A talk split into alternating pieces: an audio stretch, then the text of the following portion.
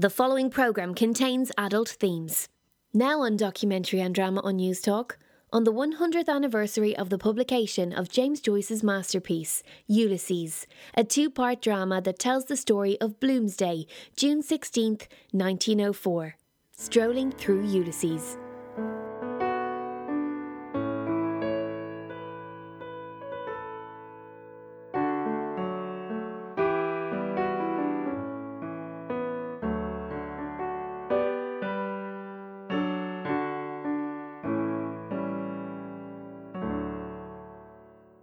We rejoin Mr. Bloom, who has just left Davy Byrne's pub and is heading for the National Library.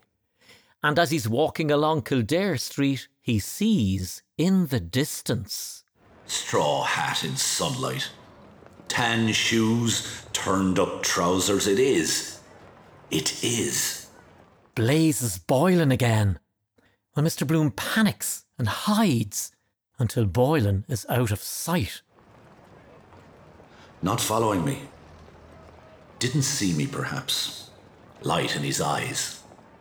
He enters the National Library. And Stephen Dedalus is also in the National Library, sitting among his literary friends, discussing and analysing Shakespeare and Hamlet and other lofty literary issues.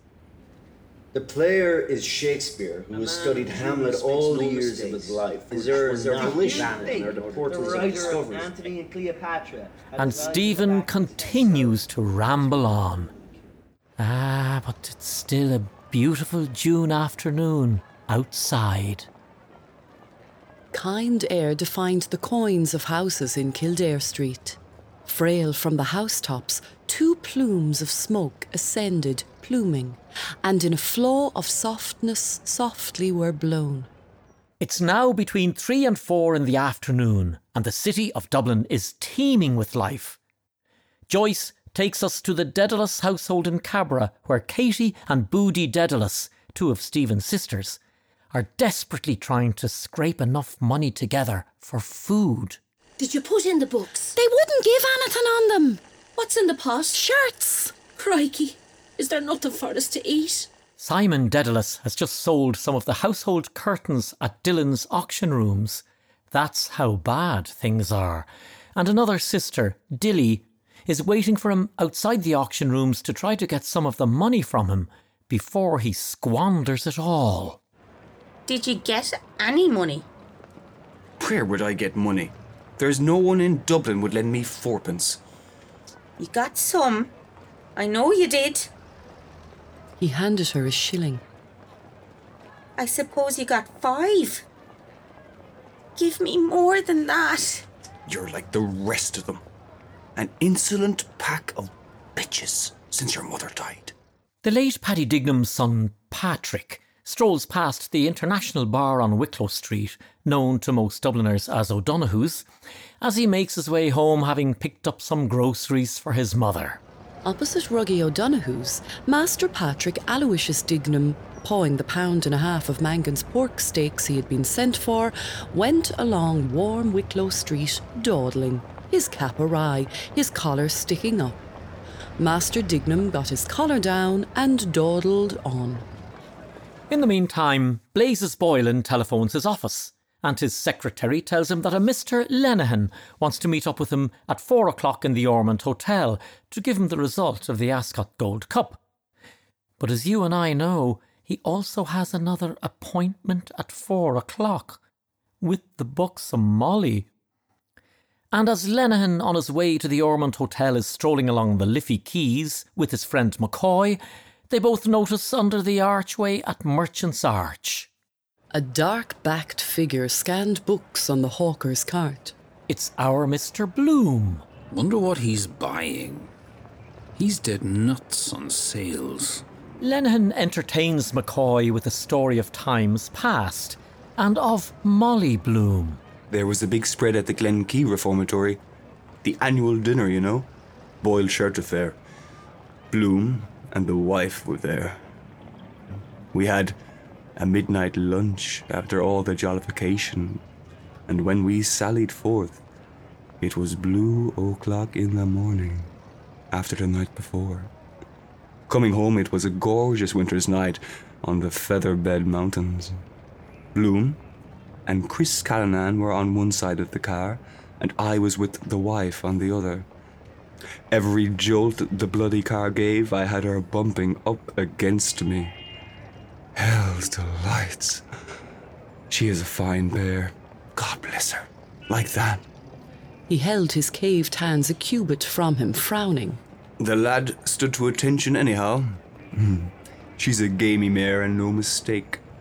Bloom was pointing out all the stars and the comets in the heavens to Chris Callinan and the Jarvey. I was lost, so to speak, in the Milky Way. He's a cultured all round man. He's not one of your common or garden, you know. There's a touch of the artist about old Bloom. Of course, the artist, old Bloom, is busy rummaging through the hawker's cart to find a smutty book to titillate Molly's and probably his own tastes.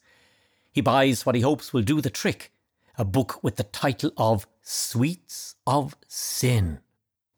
In the meantime, the bold Blazes Boylan is strolling past Trinity College, and he hears an army band in College Park. By the provost's wall came jauntily Blazes Boylan, stepping in tan shoes and socks, with sky blue socks to the refrain of My Girl's a Yorkshire Girl, with wide brim hat at a rakish angle and a suit of indigo serge. But Blazes Boylan soon realises that, well, he's running a bit late. So what does he do? He jumps into a jaunting car, and Joyce now brings us to the Ormond Hotel on Ormond Quay, or more particularly to the hotel bar. Lenehan comes into the bar, looking, of course, for Blazes Boylan. In the meantime, Mr. Bloom, with sweets of sin safely tucked in his pocket, buys two sheets of cream vellum paper and two envelopes. He's anxious to resume the role of Henry Flower and reply to Martha's letter. And as he comes out of the shop, his heart, poor man, misses a beat. He eyed and saw afar on Essex Bridge a gay hat riding on a jaunting car. Yes, it's him again. It is. Third time. Hmm. Coincidence. Yes, it's Blazes Boylan on his way to meet up with Lenehan in the Ormond Hotel before going over to Molly. Mr. Bloom gets it into his head to follow Boylan's jaunting car on foot. Follow. Risk it. Go quick. At four. Near. Now. Out. And of course, he ends up at the Ormond Hotel. Now, he really doesn't want to bump into Boylan, so he slips quietly into the dining room while Lenehan and Boylan are in the bar. He bumps into an acquaintance of his, Richie Goulding, and they both decide to have their main meal of the day together. Mr. Bloom orders liver and bacon with mashed potatoes, and to wash it down, a bottle of cider. Well, there's great banter and chat and song in the bar. What's your cry? Glass of bitter? And what did the doctor order today? I think I'll trouble you for some fresh water and a half a glass of whiskey. Ah, come on, Simon, give us a ditty. We heard the piano. Ah, I couldn't, man. My dancing days are done. The Croppy Boy, Ben. Our native Doric. Good men and true. Do, do. Good men and true in this house who dwell, to a stranger vocal I pray you tell. It's a priest at home or may be seen. I want to speak a word with Father Green. To the priest at home by and may be seen. Tis easy speaking with Father Green. I'm off. Come on to blazes! Got the horn or what? Wait, Blazes Boylan eventually departs in the jaunting car for his appointment with Molly. By Bachelor's Walk, jog jauntily jingled Blazes Boylan, bachelor. In sun, in heat, mare's glossy rump a trot, with a flick of whip on bounding tires. Sprawled, warm seated, Boylan impatience, ardent bold. Yes, Blazes Boylan, the dapper impresario, and Mrs. Marion Bloom, the voluptuous soprano, are about to rehearse for the Belfast concert in more ways than one. During his meal, Mr. Bloom conjures up in his imagination the scene at Eccles Street. Jing, stop, knock. Last look at mirror always before she answers the door. He ponders over the first time he met Molly. First night, when I first saw her at Matt Dillon's in Terenure. Yellow, black lace she wore. Musical chairs, we to the last, fate. After her, fate. Round and round, slow. Quick round, we two all looked. Halt. Down she sat. All ousted looked. Lips laughing. Yellow knees. The sun shines for you, he said, the day we were lying among the rhododendrons on Howth Head, the day I got him to propose to me. With his meal finished, Mr. Bloom leaves the Ormond Hotel and strolls along the quays. Suddenly, he feels a pressing urge to break wind. I feel I want. Now, if I did that at a banquet, must be the cider, or perhaps the burgundy. He's not quite finished yet, and he stops for a moment outside a shop on Ormond Quay where Robert Emmet's famous speech from the dock is displayed in the window. When my country takes its place among. must be the bird. Oh. The nations of the earth. No one behind. Then, and not till then. I'm sure it's the burgundy. Let my epitaph be written. I have done. And with that bit of uh, bodily housekeeping out of the way, Mr. Bloom walks up Pill Lane and Greek Street and eventually ends up on Little Britain Street. It's now around five o'clock, and at the funeral this morning, Mr. Bloom had arranged to meet up with Martin Cunningham around this time. So here, in Barney Kiernan's pub, Joyce leaves us in the hands of a nasty, grumpy Dublin begrudger who hasn't got a good word to say about anybody. And there, sure enough, was the citizen, up in the corner, having a great confab with himself and that bloody mangy mongrel Garryowen, and he waiting for what the sky would drop in the way of drink. The citizen, a narrow minded, dogmatic, bigoted, public house windbag. Well, they're all swilling pints, and little Alf Bergan can't believe it. Barry Dignam's dead. Sure, I'm only after seeing him not five minutes ago as, as, as plain as a pike staff. You saw his ghost then, huh? Not between us and harm, what? what? Good Christ. And Willie Murray with them. The two of them there, watching whatchamacallums, dead. He's no more dead than you are. Maybe so. They took the liberty of burying him this morning anyhow.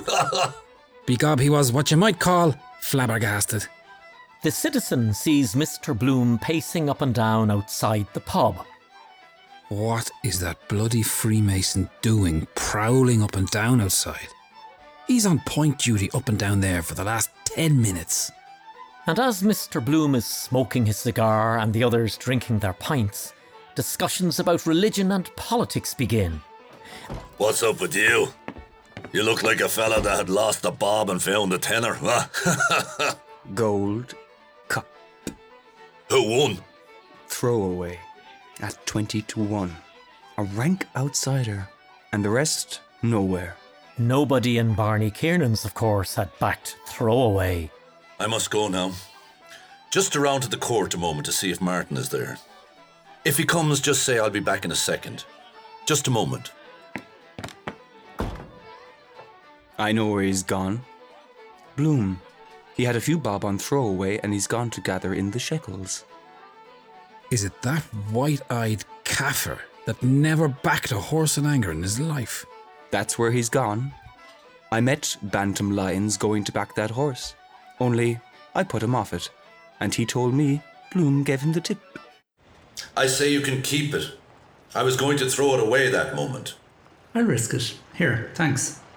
Bet you what you like, he has a hundred shillings to five on. He's the only man in Dublin has it. Never be up to those bloody Jerusalem cuckoos. Do you know what I'm telling you? It'd be an act of God to take a hold of a fella the like of that and throw him in the bloody sea. Justifiable homicide, so it would. Not as much as would blind your eye. So in comes Martin Cunningham asking where was Bloom. And shortly after that, Mr. Bloom arrives back. By this stage, the lads are furious when they realise that, well, Mr. Bloom is not going to buy them a drink from his supposed winnings. But sure, the poor man hasn't got the slightest idea what they're on about. Debates about religion and nationality flare up again. What is your nation, if I may ask? Ireland. I was born here, Ireland. And I belong to a race too that has hated and persecuted. Robbed, plundered, insulted, persecuted. Are you talking about the New Jerusalem? Mm. Three cheers for Israel. Your God was a Jew. Christ was a Jew like me. Jesus, I'll brain that bloody Jew man for using the holy name. By Jesus, I'll crucify him so I will. Give, give me that biscuit box there. All hell breaks loose. God, the devil wouldn't stop until he got a hold of the bloody tin anyhow, and little Alf hanging onto his elbow. Begob, he drew his hand and made a swipe and let fly. Mercy of God, the sun was in his eyes or he'd have left him for dead. Gob, he near sent it into the county Longford. Mr. Bloom hurries off in a cab with Martin Cunningham with the citizen roaring down the street after them and that mangy mongrel Garryowen chasing them as fast as he could. You never saw the like of it in all your born puff. The Jarvey saved his life by furious driving as sure as God made Moses. What? Oh, Jesus, he did. And the last we saw was the bloody car round on the corner, an old sheep face on it, gesticulating, and the bloody mongrel after it with his lugs back for all he was bloody well worth to tear him limb from limb.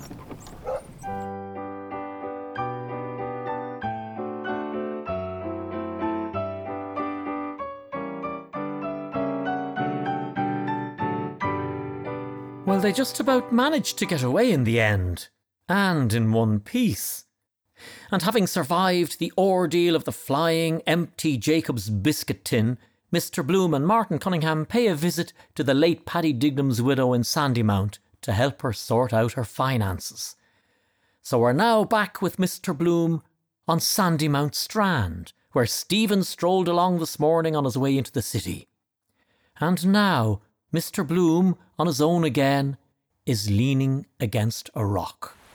The summer evening had begun to fold the world in its mysterious embrace. Far away in the west, the sun was setting, and the last glow of all too fleeting day lingered lovingly on sea and strand. In front of him on the strand, enjoying the evening sun, are three girlfriends Cissy Caffrey, Edie Boardman, and Gertie MacDowell. Gertie MacDowell, a girl in her early twenties, is sitting on a rock a little bit away from the others, and Mr. Bloom is gazing at her. She's daydreaming about love and about a particular boy she fancies. But she's also very conscious of Mr. Bloom staring at her. Till then, they had only exchanged glances of the most casual, but now, under the brim of her new hat, she ventured a look at him and the face that met her gaze there in the twilight, wan and strangely drawn, seemed to her the saddest she had ever seen. Gertie begins to fantasize about having an affair with him. If she saw the magic lure in his eyes, there would be no holding back for her. She would make the great sacrifice. Dearer than the whole world would she be to him, and gild his days with happiness come what might, she would be wild, untrammelled, free. Her imagination is creating all kinds of notions about this affair. And just then, fireworks from the local bazaar begin to explode in the sky. Cissy and Edie run down the strand for a better look, but Gertie doesn't budge. Oh no, she stays, sitting alone on the rock, excited by Mr. Bloom's attention. At last they were left alone, without the others to pry, and pass remarks, and she knew he could be trusted to the death. Steadfast, a sterling man, a man of inflexible honour to his fingertips. She leaned back far to look up where the fireworks were, and she caught her knee in her hand so as not to fall back, looking up, and there was no one to see, only him and her, when she revealed all her graceful, beautifully shaped legs like that, supplely soft, delicately rounded, and she seemed to hear the panting of his heart, his hoarse breathing, because she knew about the passion of men like that. Hot blooded. And oh, how right she is. Because Mr. Bloom, with a full view of Gertie's thighs all the way up, is becoming very excited indeed, and very aroused. And he's, shall we say, busy with his hands in his trouser pockets. He starts to visualize the sexual antics of Molly and Blazes Boylan that afternoon, and all of these fantasies accumulate in his head to a point where he discreetly uh, performs an act of self relief. Mr. Bloom, with careful hand, recomposed his wet shirt. Begins to feel cold and clammy. After effect, not pleasant. Still, you have to get rid of it some way. And Joyce hints very subtly that little innocent Gertie MacDowell knew exactly what Mr. Bloom was up to.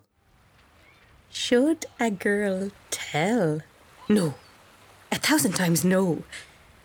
That was their little secret. Only theirs, alone in the hiding twilight. Besides, there was an absolution so long as you didn't do the other thing before being married. And there was none to know or tell, save the little bat that flew so softly through the evening to and fro. And little bats don't tell. The excitement brought on by watching Gertie and then taking matters in hand, so to speak, has now left Mr. Bloom exhausted and drained, but feeling good. So he dozes for a while on the rocks. And the evening is slowly turning into night. From house to house, giving his ever welcome double knock, went the nine o'clock postman, the glowworm's lamp at his belt gleaming here and there through the laurel hedges. Mr. Bloom wakens from his doze, but he doesn't want to go home yet. So he sets off for Holles Street Maternity Hospital to check up on his acquaintance Mina Purefoy, who, as we heard earlier, has been in labour for a full three days. And now, at last, Leopold Bloom and Stephen Dedalus finally meet up. Mr. Bloom notices that Stephen is fairly drunk, so he decides to stay around and look after him. The news finally arrives that Mrs. Purefoy's long wait is, at last, over. Meanwhile, the skill and patience of the physician had brought about a happy accouchement. It had been a weary, weary while for both patient and doctor. All that surgical skill could do was done, and the brave woman had manfully helped. She had fought the good fight, and now she was very, very happy. But back in the waiting room, Stephen and his friends become so rowdy and noisy, so they all leg it around the corner to Burke's pub. Trap, trap, trap, the boys are marching. Beer, beef, business, Bibles, bulldogs, battleships, buggery, and bishops. Who's the stand in this here do? Five number ones. Ginger cordial. Two on lawn. A landlord, landlord, have you good wines? The booze, the boo. Mr. Bloom is taking it easy and keeping a watchful eye on Stephen, who's getting drunker and drunker. I'm all. Get you gone. The pub eventually closes. Ah, but Stephen isn't content to leave it at that. Come on, you wine fizzling, gin sizzling, booze guzzling existences. Come on, you doggone, bull necked, beetle browed, hog jowled, peanut brained, weasel eyed, four flushers, false alarms, and excess baggage. Yes, Stephen is off to the red light district, nicknamed the Monto after Montgomery Street. The Mabbot Street entrance of Nighttown, before which stretches an uncobbled tram siding set with skeleton tracks and danger signals. Rows of flimsy houses with gaping doors. Rare lamps with faint rainbow fans. So we are now in the middle of the Monto, or Nighttown as Joyce calls it, with Stephen and his pal Lynch, and with Mr. Bloom hot on their heels, trying to keep an eye on Stephen. What am I following him for? Still, he's the best of that lot. If I hadn't heard about Mrs. Purefoy, I wouldn't have gone and wouldn't have met.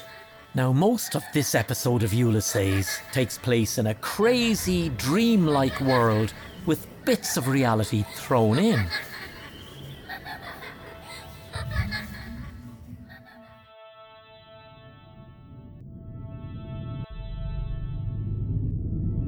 Vidi aquam egredientem per templo latare dextro. Alleluia. Trinity Medicals, all prick and no pence. Oh, Poldy, you're a poor old stick in the mud. Go and see life. See the wide world. Ten shillings a maidenhead. Fresh thing. Was never touched. You won't get a virgin in the flash houses. Ten shillings a maidenhead. Fresh thing. Fresh. Was never touched. You won't get a virgin. When you saw all the secrets of my bottom drawer. Dirty married man. I love you for doing that to me. Dirty married man. Dirty married man. Dirty married man. Bareback riding. Wait for age. Gotta be organised her. Arse over tip. 100 shillings to five.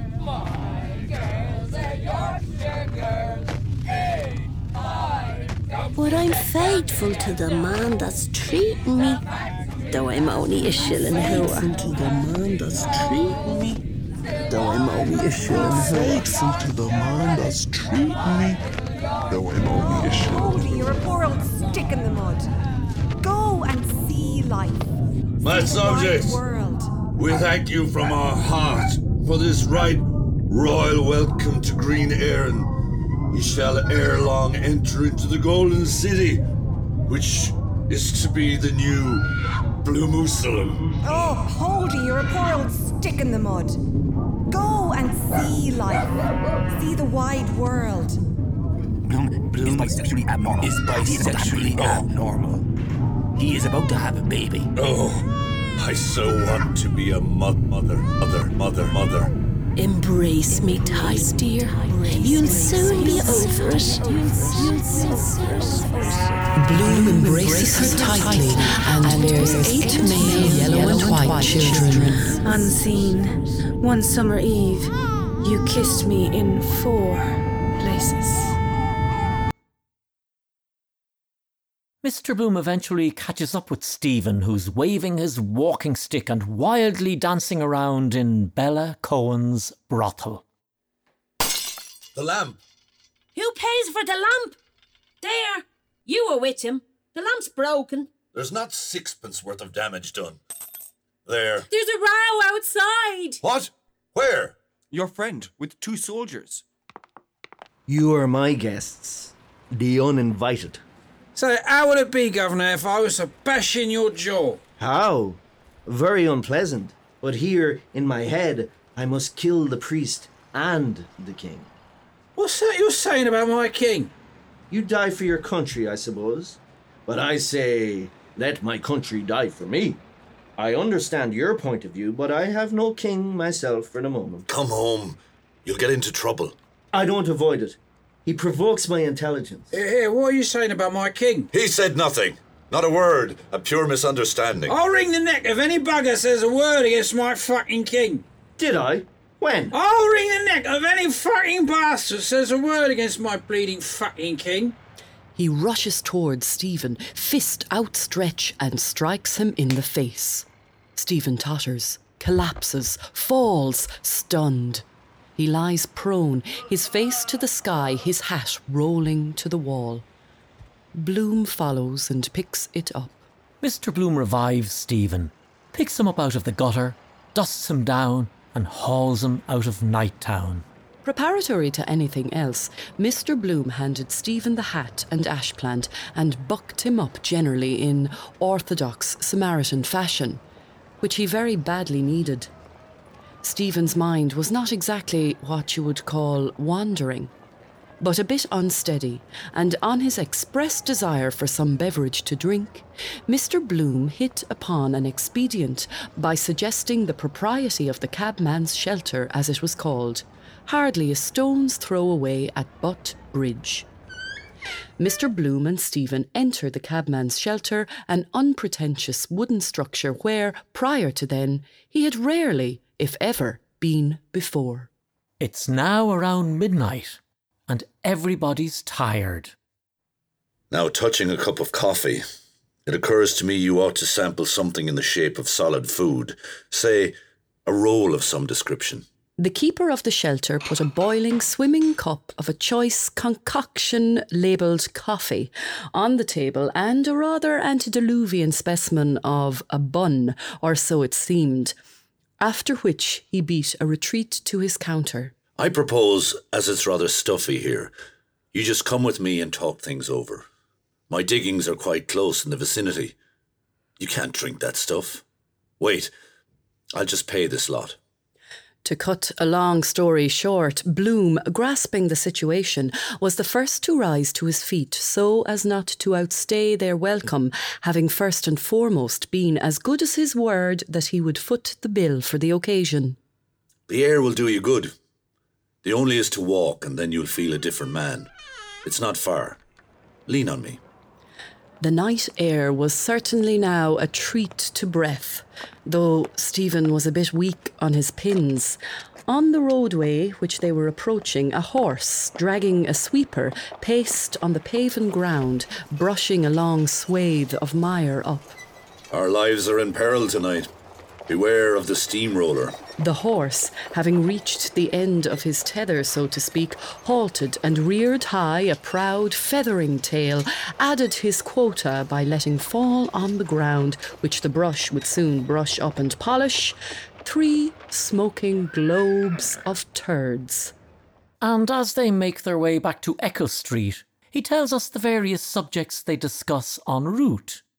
Music, literature, Ireland, Dublin, Paris, friendship, woman, prostitution, diet, the influence of gaslight or the light of arc and glow lamps on the growth of adjoining paraheliotropic trees, exposed corporation emergency dust buckets, the Roman Catholic Church, ecclesiastical celibacy, the Irish nation, Jesuit education, careers, the study of medicine, the past day, the maleficent influence of the pre Sabbath, and Stephen's collapse. Well, they eventually arrive back to Mr. Bloom's home. Arriving at the front door, Mr. Bloom realises that he doesn't have a key to get in. At the house steps of the fourth of the equidifferent uneven numbers, number 7 Eccles Street, he inserted his hand mechanically into the back pocket of his trousers to obtain his latchkey. Was it there? It was in the corresponding pocket of the trousers which he had worn on the day but one preceding. Why was he doubly irritated?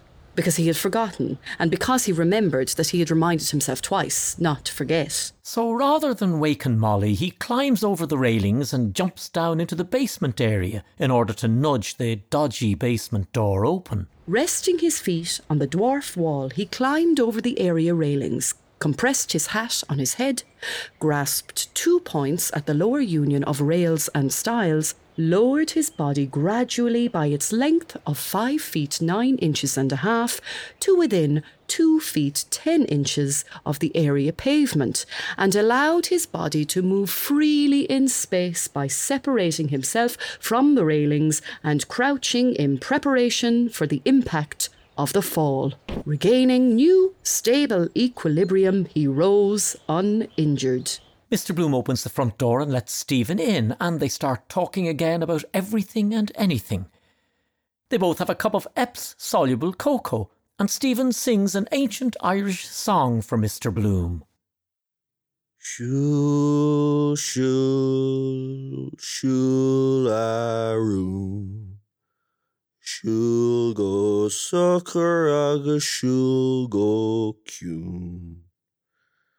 Shul go durs agus eli lum. Is go de tu mo nin slán. who responds with the translation of an ancient Hebrew saying. Thy temple amid thy hair is a slice of pomegranate. In the middle of their conversation, what proposal does Mr. Bloom make to Stephen? To pass in repose the hours intervening between Thursday and Friday on an extemporised cubicle in the apartment immediately above the kitchen. And was this offer accepted? Promptly, inexplicably, with amicability, gratefully it was declined. Mr. Bloom eventually sees Stephen out, through the back door and down the side passage to the back lane, presumably not to waken Molly. And as they stroll through the garden, Mr. Bloom gazes up into the night sky. The heaven tree of stars hung with humid night blue fruit. When they reach the end of the garden, Joyce kindly shares with us details of their final act together. At Stephen's suggestion, at Bloom's instigation, both, first Stephen, then Bloom, urinated, their sides contiguous, their organs of micturition reciprocally rendered invisible by manual circumposition. The trajectories of their first sequent, then simultaneous urinations were dissimilar. Bloom's longer, less irruent. Stephen's higher, more sibilant. And with the echoes of Stephen's footsteps gradually diminishing down the laneway, Mr. Bloom goes back into the house and he checks that everything in the house is in order. He goes upstairs to the bedroom and he puts on his nightshirt and he climbs into bed beside Molly. He kissed the plump, mellow yellow smellow melons of her rump. As usual, he lies the opposite way around to Molly, head to toe. Now, Molly, as it turns out, isn't quite asleep, so she and Mr. Bloom, or Poldy as she likes to call him, have a short conversation, and he tells her that he wants breakfast in bed in the morning with a couple of eggs. So we now say good night and take our leave of our champion Mr. Bloom as he drifts off to sleep to begin yet another wandering journey in the land of dreams. Yes, Bloom's day is well and truly over for our hero. We are now left in the company of Molly Bloom, Poldy's unfaithful but long suffering wife. And in these final pages of Ulysses, Molly lays bare before us all her hopes and dreams, her thoughts about men, about sex, and in particular her feelings towards her husband Poldy. And her first thoughts are about his rather unusual request for breakfast in bed. Yes, because he never did a thing like that before, as asked to get his breakfast in bed with a couple of eggs since the City Arms Hotel, when he used to be pretending to be laid up with a sick voice. yes, he came somewhere, I'm sure, by his appetite. Anyway, love it's not, or he'd be off his feed thinking of her. Not like Blazes Boylan this afternoon. I wonder was he satisfied with me? He must have come three or four times with that tremendous big red brute of a thing he has. I thought that the vein, or whatever the dickens they call it, was going to burst, sticking up at you like a hat rack. One thing, I didn't like his slapping me behind going away so familiarly in the hall, though I laughed. I'm not a horse or an ass, am I? I wonder is he awake thinking of me? Or dreaming? Am I in it? And I wonder am I in Poldy's dreams there? Maybe he's dreaming about our first day's courting. I was dying to find out was he circumcised. He was shaken like a jelly all over. They want to do everything too quick, take all the pleasure out of it. And father waiting all the time for his dinner. He told me to say I left my purse in the butcher's and had to go back for it. What a deceiver. Well, at least he won't be coming up to Belfast with us. Just as well he has to go to Ennis. His father's anniversary, the 27th. It wouldn't be pleasant if he did. Suppose our rooms at the hotel were beside each other and any fooling went on in the new bed. I couldn't tell him to stop and not bother me with him in the next room. It's all very well a husband, but you can't fool a lover. After me telling him we never did anything. Of course, he didn't believe me. But that won't make any difference on our trip to Belfast. Oh, I love jaunting in a train or a car with lovely soft cushions. I wonder will he take a first class for me? He might want to do it in the train by tipping the guard. Well, he could buy me a nice present up in Belfast after what I gave him. They've lovely linen up there, or one of those nice kimono things. Oh, Lord, all of this is a far cry from young Harry Mulvey, my first sweetheart. He was the first man kissed me under the Moorish wall. It never entered my head what kissing meant till he put his tongue in my mouth. His mouth was sweet like, young. I put my knee up to him a few times to learn the way. Well, would you look at Poldy there? Fast asleep, dead to the world. I hope he's not going to get in with those medicals leading him astray. To imagine he's young again. Coming in at four in the morning, it must be, if not more. Still, he had the manners not to wake me. What do they find to gabber about all night, squandering money and getting drunker and drunker? And bringing Stephen Dedalus home if you don't mind. Of all people. I hope he hasn't long greasy hair hanging into his eyes. I wonder is he too young? He's about, I suppose he's 20 or more. I'm not too old for him if he's 23 or 24. I hope he's not that stuck up university student sort. And if he's not, you never know what might happen. I'll read and study all I can find or learn a bit off by heart, if I knew who he likes, so he won't think me stupid. I'll make him feel all over him till he half faints under me. Then he'll write about me, lover and mistress. Publicly, too, with our two photographs in all the papers when he becomes famous. Oh, but then, what am I going to do about him, though? And what would things be like today if poor little Rudy hadn't died? I suppose I oughtn't to have buried him in that little woolly jacket I knitted, crying as I was, but give it to some poor child. But I knew well I'd never have another. Our first death, too, it was. We were never the same since. Oh, I'm not going to think myself into the glooms about that anymore. Poor Poldy. He never got over little Rudy. I'll get up early in the morning. I'll throw him up his eggs and tea in the moustache cup. I suppose he'd like my nice cream too. I know what I'll do. I'll go about rather gay, not too much singing. I've a mind to tell him every scrap and make him do it in front of me. Serve him right. It's all his own fault if I'm an adulteress. Oh, much about it if that's all the harm ever we did in this valley of tears. God knows it's not much. If only we could turn the clock back.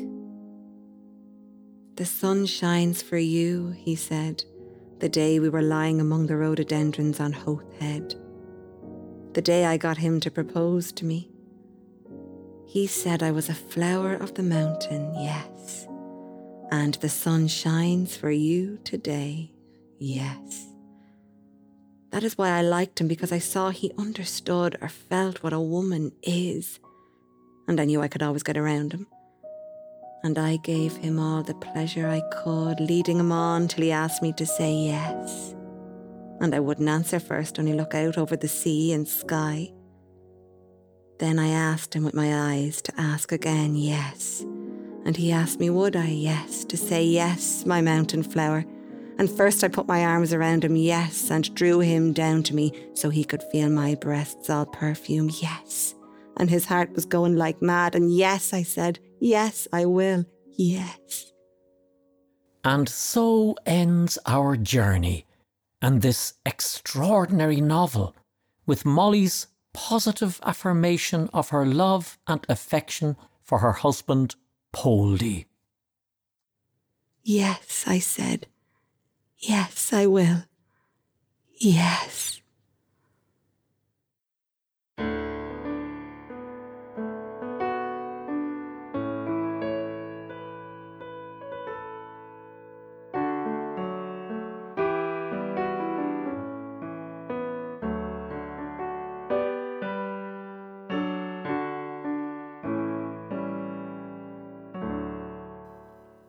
Strolling Through Ulysses, written and narrated by Robert Gogan.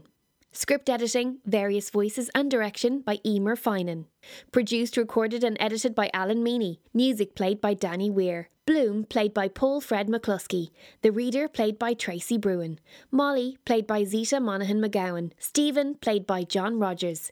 Various voices by Bob Kelly, Francis Finan, Orla McGovern and Conor Gagan. The programme is funded by the Broadcasting Authority of Ireland with the television licence fee.